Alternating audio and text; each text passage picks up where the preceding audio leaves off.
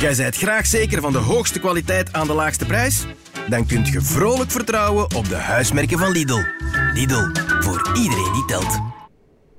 Weet wat mijn grootste angst is? Als je zo op het vliegtuig zit en je babbelt met de persoon naast u en je vraagt hoeveel heb jij voor je ticket betaald en dat is er maar een elf van u. Dat moet toch erg zijn? Waarom praat jij ook met de mensen naast je? Soms kun je niet anders. Hè. Stof praat nooit. Stof legt, legt zijn hoofd op de schoot. Op het schoot van Bert of, eh, ja. Of een, Of- of Gert. een wildvreemde... Dat is eh, waar, dat is waar. Zet mij in een vliegtuig en ik slaap. Dat is ongelooflijk. Dat was wel goed, die... eh, Komt ook omdat Dat ik meestal al drie kasteelbieren op heb voordat ik op het vliegtuig sta. en tijdens. Ah. Oei, we zijn al aan het draaien, of wat? Vanuit de kelders van het Nieuwsblad zijn dit de vrolijke plekken. Met een euro is alles duurder geworden. De banken, dat zijn dieven. Wanneer wordt ons loon gestort? Meneer, uw kortingsbon is net vervallen. Zeg dat, dat moet niet op factuur zijn. We, we regelen dat. Oeh, saldo ontoereikend. Ewout, de mensen zijn het beu om te veel te betalen. Al wel, Christophe, wij gaan daar iets aan doen.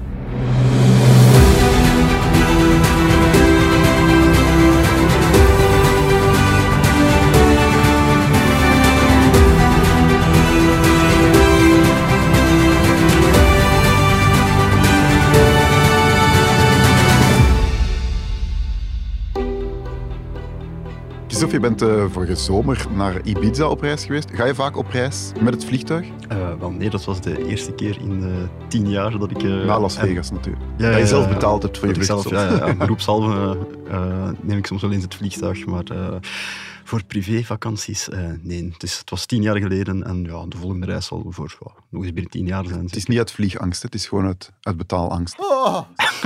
Zoiets, ja. En gewoon geen tijd, hè. Ja. Zelfstandig, moet werken. altijd werken, hè. Werken, werken, werken, werken. Maar we hebben wel heel vaak de vraag gekregen, en ik krijg die ook in mijn omgeving, als je zo een beetje vrek bent, de mensen beginnen zo te vragen, Ewout, wat is het voordeligste dit en dat? En één vraag komt heel vaak terug, en dat is, eh, waar vind ik de voordeligste vliegtickets? Ja, Ook al vaak gehad? ja, die vraag heb ik ook al eh, dikwijls gehad. Maar op een duur ben ik dan zo beu dat ik zeg, ja, mensen, google dit, hè. Zeg. Ja, maar ja, er is geen pasklaar antwoord. Maar ik ben voor deze aflevering wel eh, terug op onderzoek gegaan. Ik heb zelfs echte research gedaan, Christophe, maar echt tot in het universitaire af. Hola. Ik heb een paper gevonden met de fantastische titel. The algorithm behind plane ticket prices and how to get the best deal. Ik dacht dat is, dat, dat moet geschreven zijn door een vrek, eh, ene Moest Kira dat een online krantenkop zijn? Ik zou klikken. Geschreven door ene Kira Shepard, eh, eh, die werkt aan de University of Southern California. In 2019 heeft ze die geschreven en ze heeft zo onderzocht hoe dat die prijsstructuur van vliegtuigmaatschappijen nu eigenlijk, eh, ja, hoe dat die in elkaar zit. Oké, klinkt spannend zeg. Het algoritme achter de prijzen van vliegtuigtickets. En jij hebt dat dus gekraakt. Ik heb dat, ja, gekraakt. Ik, ik heb het helemaal door nu, hoe het systeem werkt. Eh, mij kunnen ze niks meer lappen, Christophe. Echt waar. Mij nog wel, dus red mij alstublieft en geef uitleg. Wel, om te beginnen is het ja, belangrijk om te weten dat de, de luchtvaartmaatschappijen er sowieso ja, alles aan doen. Die hanteren allerlei trucjes om ervoor te zorgen dat ze zoveel mogelijk winst uit een vlucht halen. Eh, Lijkt mij logisch. Een voorbeeld van die trucjes is bijvoorbeeld ehm, dat de vliegmaatschappijen bij elke vlucht een aantal stoelen achterhouden voor de zogenaamde full fare flyers. De Full Fair Flyers. Ja, dat zijn mensen die er niet mee in als een zitten. eh, slecht bandje dat zo Als- op als- eh, boerenkermissen speelt. Als zo, iets voor Daffy Duck, zo full fare flyers. Quiet! Quiet on the set! Let's have it quiet! Action! Maar dat zijn mensen die er niet mee in zitten om de volle pot te betalen voor hun tickets. Bijvoorbeeld zakenmensen eh, die heel last minute hun ticket boeken, die zeggen, ja, oké, betaal maar, I don't is toch care. het dat Het is toch het bedrijf dat betaalt. En ja, die betalen dat toch. Dus ze raken die stoelen sowieso nog kwijt aan echt mensen die toch per se dat ticket moeten hebben. De full fare flyers, daar houden ze altijd, dat is een van de trucjes, daar houden ze altijd wat plaatsen voor eh, vrij. Dat lijkt me nogthans eerder zo, uitzonderingen. Maar ze houden daar gewoon standaard rekening mee. Dat is een van de trucjes die ze toepassen, inderdaad. Een vliegtuigmaatschappij probeert op voorhand ook in te schatten hoeveel er dat zijn, zo, eh, die nog de volle pot willen betalen. Maar dat zijn allemaal heel moeilijke inschattingen. Hè? Ja, dat lijkt mij ook. Ik vind er ook zo... ik pak nu op een vlucht naar Ibiza dat je zo rekening houdt met een zakenman die nog rap... Ja, ja. hoe, hoe krijgt die dat thuis uitgelegd? Schat, ik moet even voor de zaken... To Ibiza. Oké, tot nu toe ben ik mee. Ik vind al een heel prestatie van mezelf. Maar die, oh, die full fair FFF's, we gaan Ja. de FFF's noemen. Die FFF's, dat, is, ja, dat zijn wij niet. Hè. Nee, nee, nee. Dat is, ik wil weten, hoe wordt de prijs van mijn ticket, van de gewone man, de GM, bepaald? Ja, dat lijkt inderdaad soms natte vingerwerk als je zo zit te zoeken van hoe kan dat nu dat dit zoveel kost en dat zoveel. Maar daar zit dus een heel systeem achter. Een zeer ingenieus systeem, Christophe, dat ik dus helemaal uitgedokterd heb. Het is het systeem, hou je vast, van de prijsemmertjes. Prijsemmertjes. Ja, Oké, price buckets in het, eh, in het Engels. ja. Vertel, vertel. Dus elke vlucht die heeft zijn tickets opgedeeld in verschillende prijscategorieën. Dat zijn denkbeeldige emmertjes. Stel je voor dat je wat emmers gaat kopen in de Gamma of zo, met een bon van 21%. En je hangt aan die emmertjes een prijskaartje. Eh, bijvoorbeeld, heel simpel, voor een bepaalde vlucht zijn er 100 tickets voor 100 euro. Die zitten in een emmertje van 100 euro. Er zijn 100 tickets voor het prijsemmertje van 200 en 100 zijn er te koop aan 300 euro. En voor elke vlucht ligt zo op voorhand vast hoeveel in elk emmertje, hoeveel tickets dat er per prijscategorie beschikbaar zijn. Ah, ja. En je gaat zien bij piekvluchten, zo naar vakantiebestemmingen in het weekend, ja, gaan de dure emmertjes heel vol zitten met tickets en gaan er maar heel Ah, ja. weinig tickets, of zelfs geen tickets tegen het goedkope tarief beschikbaar zijn. Wel in het laagseizoen, Ja, het emmertje Als je met de... tijdens de week eh, gaat, wanneer dat er sowieso weinig mensen vliegen, dan gaan, er- gaan die veel beter verdeeld zijn en ga je ook goedkopere tickets kunnen kopen. En luchtvaartmaatschappijen die bepaalden vroeger op voorhand voor elke vlucht op basis van de verkopen uit het verleden, want dat was het enige dat ze hadden, hoeveel tickets dat er in elk emmertje zaten. En dat was het. Eh, dat konden ze alleen maar gewoon hopen eigenlijk. hopen dat het vliegtuig zich vulde Ja. volgens die prijzen. Ah, interessant, interessant. Zeg maar, weet je bij wie de prijzen altijd in de goedkope emmer zitten? Ah, bij onze favoriete sponsor. Aha. Lidl, dat is de supermarkt voor iedereen die telt. En dus ook voor iedereen die zijn centen telt. Want bij Lidl zijt je altijd zeker van de hoogste kwaliteit aan de laagste prijs. En met de Lidl Plus-app kun je nog meer besparen. Daar worden vrolijke vrekken zoals jij pas echt vrolijk van. Lidl, voor iedereen die telt. Dus de vliegtuigmaatschappijen die werken met price buckets, hè, prijsemmertjes. Ja. En je zei daarnet, vroeger werd er op voorhand bepaald hoeveel tickets dat in elk emmertje zaten. En dat was het. Maar dat moet tegenwoordig toch efficiënter kunnen, denk Eh, ik dan. Exact. Tegenwoordig hanteert elke luchtvaartmaatschappij, hou je vast, dynamische prijzen. Wow, wow, ik kreeg even een koude want als ik dat door... Voor een vrek klinkt dynamisch meteen zo Ja. aan de hoge kant. hè. Exact. Die gaan altijd zo dynamisch naar omhoog, nooit dynamisch naar omlaag. Nee, maar die maatschappijen zijn natuurlijk eh, computers, algoritmes en eh, tegenwoordig ook artificiële intelligentie heel dankbaar. Want wat wil dat nu zeggen, dynamische prijzen?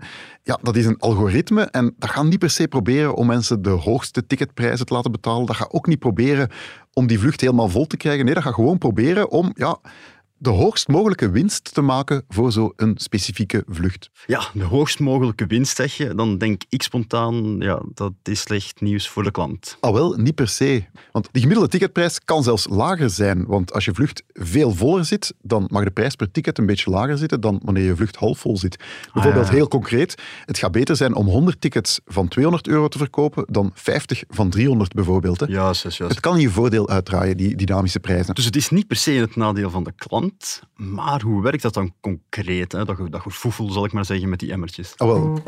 We hebben nog altijd die emmertjes van dat juist. Dat zijn nog altijd dezelfde emmertjes.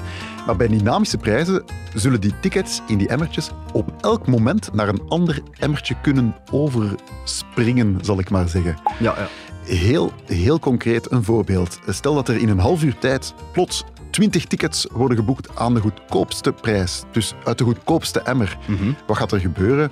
Ja, die tickets uit die goedkope emmer gaan eh, magisch overspringen naar de duurdere emmer. Ja, Omdat ja, de mensen duidelijk misschien wel bereid zijn om meer te betalen. Er is heel veel vraag, dus die andere emmertjes gaan, de dure emmertjes, gaan zich vullen. Andersom, stel je voor dat er een week lang amper twee tickets uit de duurste emmer verkocht zijn.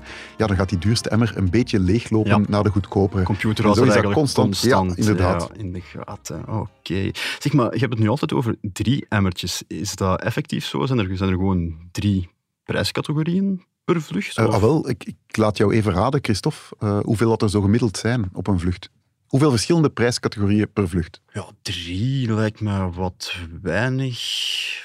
Vijf ligt misschien wat Het is nog iets meer dan vijf. Ja, tien. Tien dan.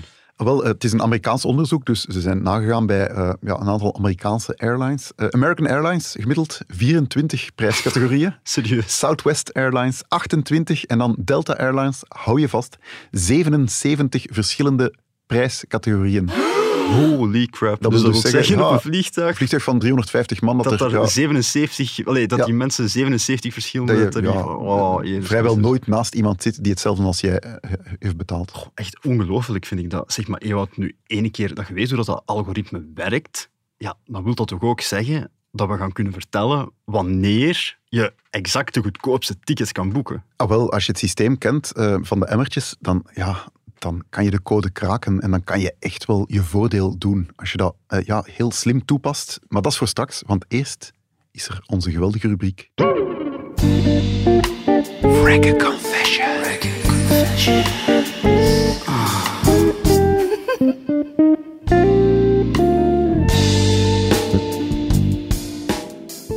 We hebben een, eh, ja, een, een, een zotte aankoop binnengekregen. Een niet zo vrekkige aankoop van Niet van u? Nee, niet van mij. Ah. Van een zekere Elian. Beste vrekken, zegt ze, ik moet iets bekennen. Ik heb vorige week in een impuls een robotstofzuiger gekocht van, hou je vast, 249 euro. Heb jij dat thuis?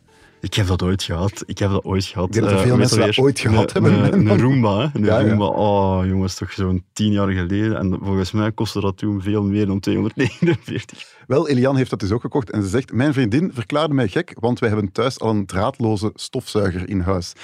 Maar het lijkt me gewoon fijn om thuis te komen in een huis zonder kruimels of chipsresten naast de zetel. Van een huismerk uiteraard, zegt ze er wel bij. Ja, ja. Dat is wel goed. Naast het feit dat we een hond hebben die veel haar achterlaat. Daar kan jij van meespreken. Je had ook een hond, hè, Christophe? Sorry voor deze pijnlijke herinnering. Bedankt om... eh Ja, dagsfeer. Kunnen jullie mijn partner overtuigen dat dit toch een goede deal was? Ja, het is 249 euro. Ik heb wel, eh, ik heb wel moeten, moeten rekenen, moet ik zeggen. Het was, het was een moeilijke deze week. Maar ik ben in detectivemodus gegaan, Christophe. Want, eh, Dat ook nog. Je ja, hebt niet alleen research gedaan, ja, ik nog een, een background check doen, want ik, ik raakte er niet uit. Eh Huismans Detectives is, is, eh, is er gewoon opgevlogen. Ja. En eh, blijkt dat eh, Elian, ik, Instagram gecheckt en zo, het is, zonder bijbedoelingen, hè, maar ik, ik moest natuurlijk een aanknopingspunt je nu? hebben. hè. Wat zit je nu? Ik moest een aanknopingspunt Je hebben. zet aan mij... El- Elian is 46 jaar. ja, je zet die vrouw Ja, ze eigenlijk online gaan stalken. Elian is 46 jaar, ze heeft een hond. En als ik denk aan een hond en een Roomba, dan denk ik zo spontaan aan van die TikTok-filmpjes waar het Kat. totaal episch fout loopt Ah, ja. en waar het hond ziek is en, en gevoeg achterlaat. En de Roomba daar vervolgens over gaat, maar niet doorheeft dat dat dus een obstakel is. En dan heel de nacht door, Door heel, stront Ja, inderdaad. door heel het huis een spoor van stront achter. Dat, dat is meteen wat dat er mij... Dus ik ben daarop beginnen verder werken. En ik zag op een van haar Instagrams dat zij parket heeft liggen bij haar thuis. Bingo, Christophe. Oh, We gaan winst maken, echt waar. Stel u, ze is 46 jaar. Hoe vaak in uw leven schuurde zo'n keer uw parket op? Ik denk hooguit, hooguit één keer. Nog nooit parket Dus gehad. dat moet, dat moet nog één keer gebeuren in haar leven. En je laat dat dan opschuren en inolie. Dat kost ongeveer 2000 euro om die terug op te schuren, inolie. Als die Kost dat zoveel? ja, moet dat, dat is veel, dat is handenarbeid. Hè. En dan, Huh? ja, dat moet allemaal handmatig gebeuren. Oké, oké. Die hond heeft daar zijn gevoeg gedaan. Dat gaat vroeg of laat gebeuren. Heel die parket is omleven. Je krijgt dat niet uit die voegen gekrast. Je gaat dat moeten laten opschuren. Kost u 2000 euro. Ja.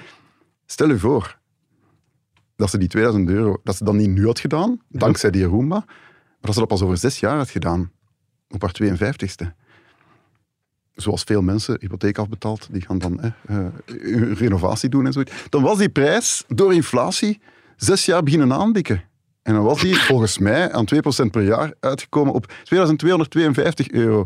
Dat wil zeggen, Christophe, Ja. dat ze door nu die parket op te boenen, af te schuren, 252 euro winst heeft gemaakt, wat exact 3 euro meer is dan de aankoopprijs van die stofzuiger. You are such a naughty boy.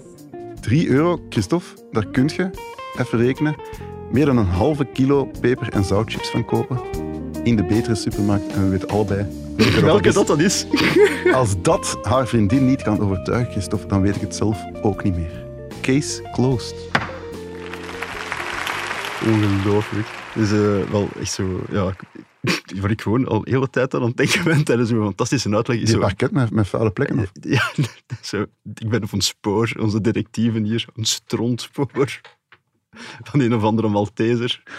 Ik weet niet of het een Malteser is. Nee, nee. Zo, zo, ja, ja, maar ik ken ook geen honden, dus ik ken daar niks van. Ja, is het een is een hondje? hond. Is het een klein hondje of is het een groot Ja, dat hondje? hangt er vanaf. Er stond geen, geen eurostuk of zo naast, dus ik kan dan niet zien hoe dicht dat... dat nee. Ik wist dat het parket was. Het is, het is genoeg Ik geweest. moet afgaan op wat ik heb, Christophe. Kom, we gaan terug over vliegtuigtickets hebben, want kom, kom. Ja, heb je zelf een aankoop gedaan waarvan je denkt, hoe lul ik mij hier uit? Ehm, stuur hem dan naar ons team van experten via podcast.vrolijkevrekken.com. Het is wanneer hebben wij het team van experten eigenlijk? We zijn toch met twee en we zijn toch allebei experten, Christophe? Ja, oké. En we zijn ook een team. Dat is waar. Wrecking Confession.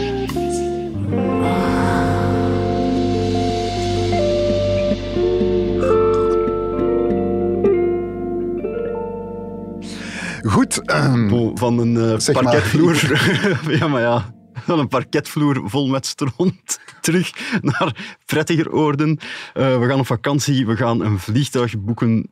Hoe zit dat nu? er hangt zo'n geurtje in die studio. ineens. Dat is gewoon Bert. Dat is gewoon Bert. Maar hoe kan ik nu zo'n goedkoop ticket bemachtigen? Wanneer, wanneer moet ik boeken? Ja, dat is de, de grote vraag. Wanneer moet ik nu boeken? En eh, wat blijkt? Heel concreet, een woensdagochtend of gewoon op een dinsdag. Och, Geschift, hè? Ja, blijkbaar, de tickets in de goedkopere buckets, die worden telkens op, eh, op maandagochtend vrijgegeven. ja. Nu, op maandag worden er heel weinig vliegtickets geboekt. Ja. Omdat de mensen, ja, het begin van de week of zoiets, mensen boeken geen tickets op een maandag. 24 uur na die maandag checkt dat systeem van, er zijn amper tickets verkocht. Dus dan gaan die tickets nog een beetje zakken, volgens die dynamische prijzen. Dus het beste moment is eigenlijk gedurende dinsdag of woensdagochtend. Dat zijn de goedkoopste. Wel heel belangrijk in de tijdzone van je vliegtuigmaatschappij. Wat bedoel je, in de tijdzone van je Wel, vliegtuigmaatschappij? als je voor, van United Airlines tickets gaat boeken, dan moet je maandagochtend is dan Ah, ja, Amerikaanse ja, ja, ja, maandagochtend. ja, zo, ja, ja. ja, sorry, ik ben nog helemaal in de war door de... De Roomba. de Roomba. Ja, ja, ja. ja. Oké, dus goedkope ticket bemachtigen, dan moet ik de website checken op woensdagochtend of op dinsdag. Ja, en ook belangrijk, eh, best ook niet in het begin van de maand. Want in het begin van de maand hebben mensen geld, hun loon is gestort.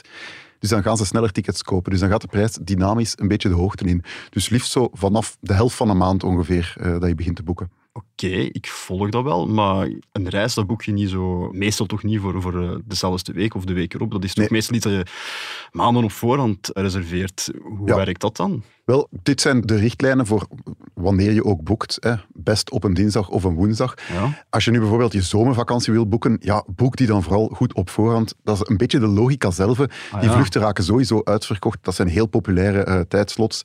En veel gaan die prijzen niet zakken, want ja, ze raken de tickets toch kwijt. Integendeel, die gaan waarschijnlijk nog wat stijgen. Voor zowat alle vluchten geldt dat de prijzen vanaf drie weken voor vertrek heel zachtjes beginnen stijgen en dan elke week nog een beetje duurder worden. Dus best als je boekt, als je de keuze hebt, meer dan drie weken voor de vertrekdatum boeken. Als je nu de zomervakantie wil boeken of, of echt heel populaire vakanties, ja, dan kan je best een half jaar op voorhand of zo. Ja. Maakt het eigenlijk niet zoveel uit wanneer je boekt. ja, want anders zet je overgeleverd aan ja, de, de loterij die de last minutes Ja, eh, voilà, inderdaad. zijn, eh, kan ja. ook goed zijn. Hè, maar, Kan eh, goed zijn, maar kan ook zwaar tegenvallen. En dan moet je ook de flexibiliteit aan de dag kunnen leggen Ja, natuurlijk. ja, omdat, ja. Oké, ik weet nu wanneer ik moet boeken, maar waar moet ik boeken? Of maakt dat niet uit? Er zijn verschillende websites. Er zijn eh, van die zoekwebsites hè, die heel populair zijn en die ook heel goed zijn, zoals Skyscanner, eh, Google Flights, Ah, ja, eh, ja. Momondo, Tix.be, Cheap Tickets. Bij de meeste kan je, en dat is heel handig, een prijsalarm instellen.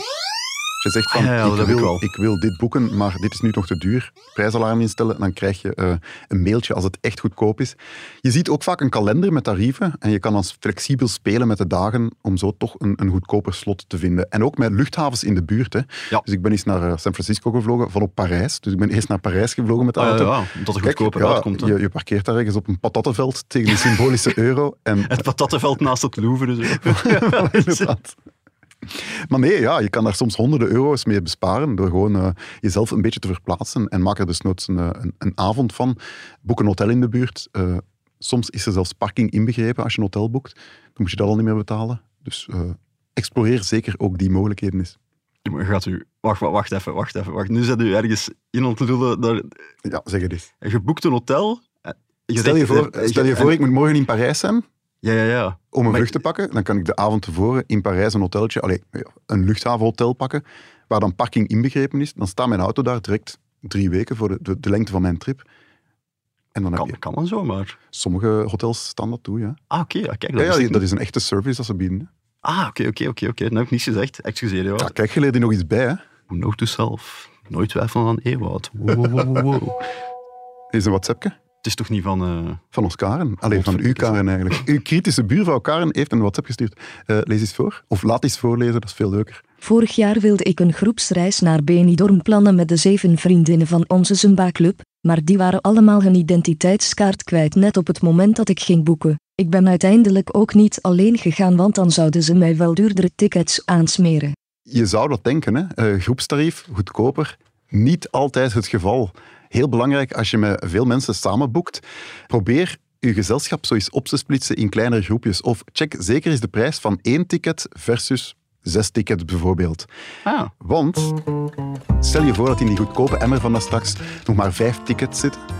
Ja. En jij wilt er zes boeken, dan gaat die maatschappij automatisch de duurdere emmer daar zes ja. tickets uithalen. Omdat je ja, zogezegd dezelfde prijs gaat, eh, gaat hebben voor elk ticket. dus splits je groepje op.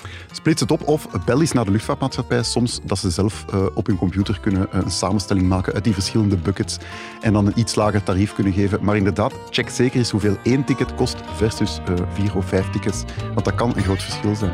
Zeg maar, doen die dat dan? Als je zegt bel, gaan die dan effectief u de goedkoopste optie Eh, soms, ik, Ik stel veel betante vragen vandaag. Ja, nee, nee. Volgens de ervaringen die ik eh, mocht lezen op het internet en in dat onderzoek, Ja. blijkt dus wel dat er eh, maatschappijen zijn die ja, liever tickets verkopen tegen een iets lagere prijs dan eh, helemaal geen tickets. Ja.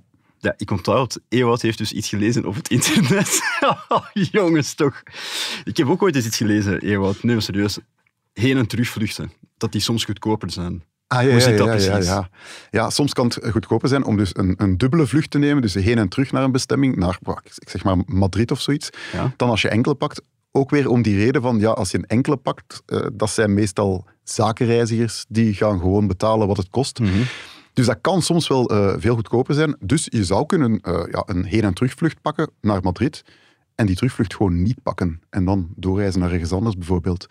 Dus dan heb je nog altijd Ja, een goedkopere prijs dan als je, eh, als je enkel die heenvlucht pakt. Maar wel belangrijk, ehm, als je het omgekeerd wilt doen, als je je heenvlucht wilt schrappen en enkel je terugvlucht wil doen, ja, sommige maatschappijen laten dat niet toe. Die zeggen, je daagt niet op voor de heenvlucht, we schrappen gewoon je volledig ticket en dan sta je daar. Dan heb je betaald voor iets eh, dat je niet krijgt. Dus eh, heel goed oppassen, in de algemene voorwaarden even nalezen of het verplicht is om die heenvlucht ook te nemen Ah, ja. als je enkel de terugvlucht wil pakken. Maar dus het exploreren waard om dus eh, ja, heen en terug te gaan in plaats van enkel heen.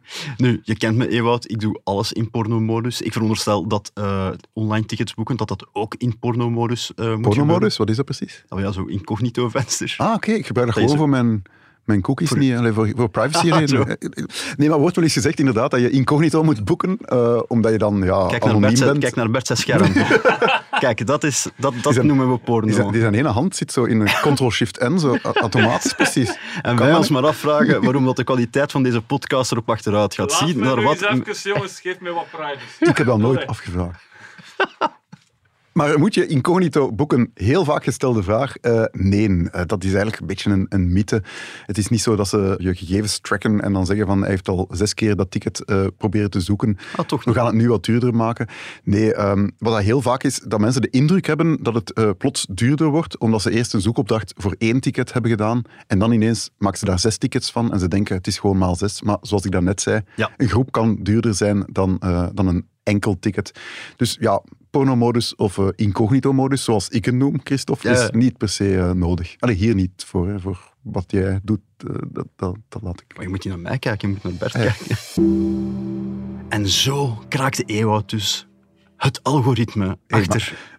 Christophe, niet onbelachelijk, maar je hebt er toch iets bij geleerd. Ik heb, ik heb heel veel bijgeleerd, maar ik zie zo een, een glinstering in je ogen, Ewout. Ik heb zo het gevoel dat je toch nog een laatste geniale tip hebt Ik heb, die je nog, met mij wil ja, ik heb er nog één achtergehouden. Echt een goeie. Ehm, en dat is, ja, denk niet alleen, we hebben het daar juist gehad over luchthavens dichtbij. Eindhoven, Charles de Gaulle, Mhm. Schiphol. Schiphol, ja. Denk ook een beetje verder. Ehm, Bijvoorbeeld andere Europese steden. Stel je nu voor dat je naar Los Angeles wilt vliegen. Ga dan even op de site van de grote luchtvaartmaatschappijen Delta United. Ga er Ja. even kijken naar welke Europese steden ze rechtstreeks vliegen. Stel je voor dat ze naar Barcelona vliegen, ik zeg maar iets. Mhm. Ja, vluchten vanuit Barcelona ga je nooit in jouw overzicht zien staan. Want Nee, ja, nee, Brussel. Barcelona, het is te ver. Maar voor hetzelfde geld is dat een spotgoedkope vlucht. En dan kan je zeggen van, ja, misschien heb ik de dag voordien wel een vlucht naar Barcelona en kan ik daar een avondje op Airbnb blijven en ben ik, Gewoon een avond doorzakken. voilà, en ben ik in totaal nog altijd veel goedkoper uit. Dus kijk zeker eens, en te- ja, op zich een avondje Barcelona, Maar dat vind ik leuk. wel, ja, voilà, dat vind ik wel een heel, dat vind ik wel een hele goede laatste tip. Ja. Ik, iemand, allee, Barcelona is nu toevallig een van mijn eh, lievelingssteden. Eh, en verdorie, ah, wel, de volgende keer dat ik naar L.A. ga, ga ik eerst eh, in Barcelona op de lappen. En dan ga ik vooral weer niet spreken tegen wie, tegen wie naast mij op het vliegtuig zit. hè. Voilà. Ja, ik vind het ook een goede tip. Het vereist wel een beetje flexibiliteit, want je moet dan bereid zijn om zo'n dagje op te geven. Allee, dat je een dag in Barcelona, misschien heb je niet veel verlof of zoiets. Maar, Nee, maar het kan. als het kan, Het dan kan. kan. het heel veel euro's opleveren.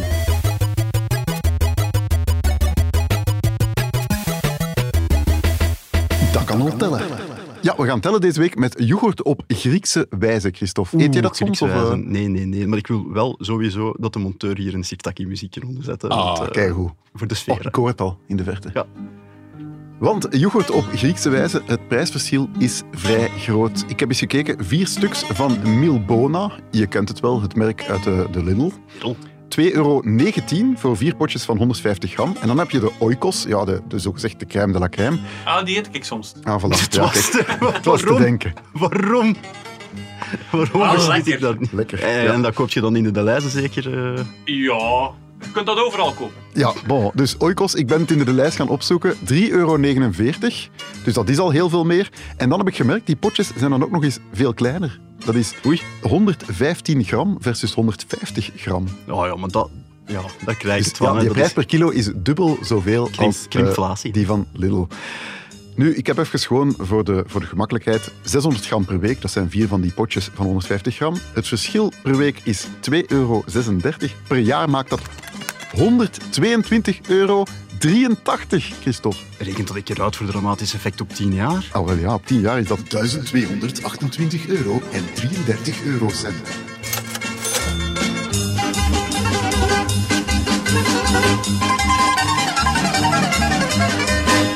Maar wel schone potjes. Dat maar wel. veel kleiner. Ja, maar die tekening en zo is wel... Daar staat juist niks op. Ja, wel passief vruchten. bij Lidl staat staat er zo nog een, een Grieks kerkje op. Oh ja, kijk. Ja, passievrucht, je doet dat, nog met een smaakje. dat is geen kerk, dat is ja, een, ja, ja. dat is geen kerk, dat is een windmolen. Ja, oké, jongens, toch. Ja, we wijken af, we wijken af.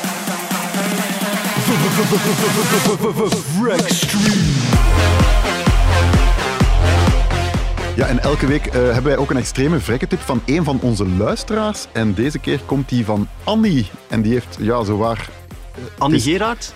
Nee, een andere Annie.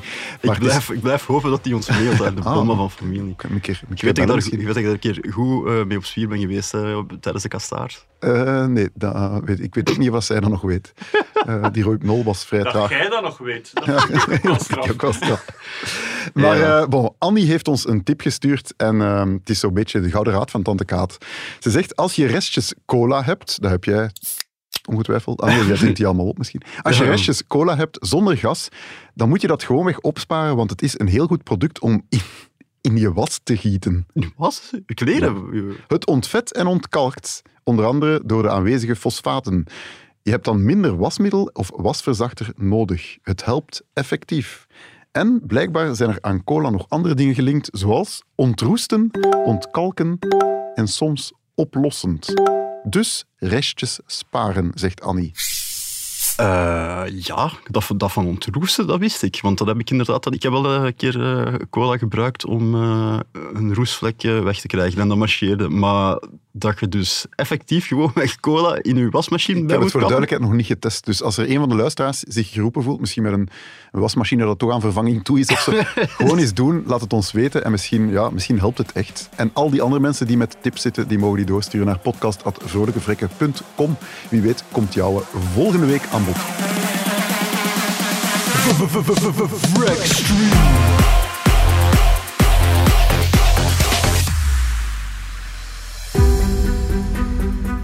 Wij zijn nog steeds Christophe en Ewout en al jullie reacties of ultieme geldtips zijn welkom op podcast.vrolijkevrekken.com. En ik wil voor deze uitzending ook luisteraar Allan van Zitteren bedanken, die heel veel leuke tips voor goedkope vliegreizen heeft gegeven. En uh, daar heb ik dus een paar van vernoemd.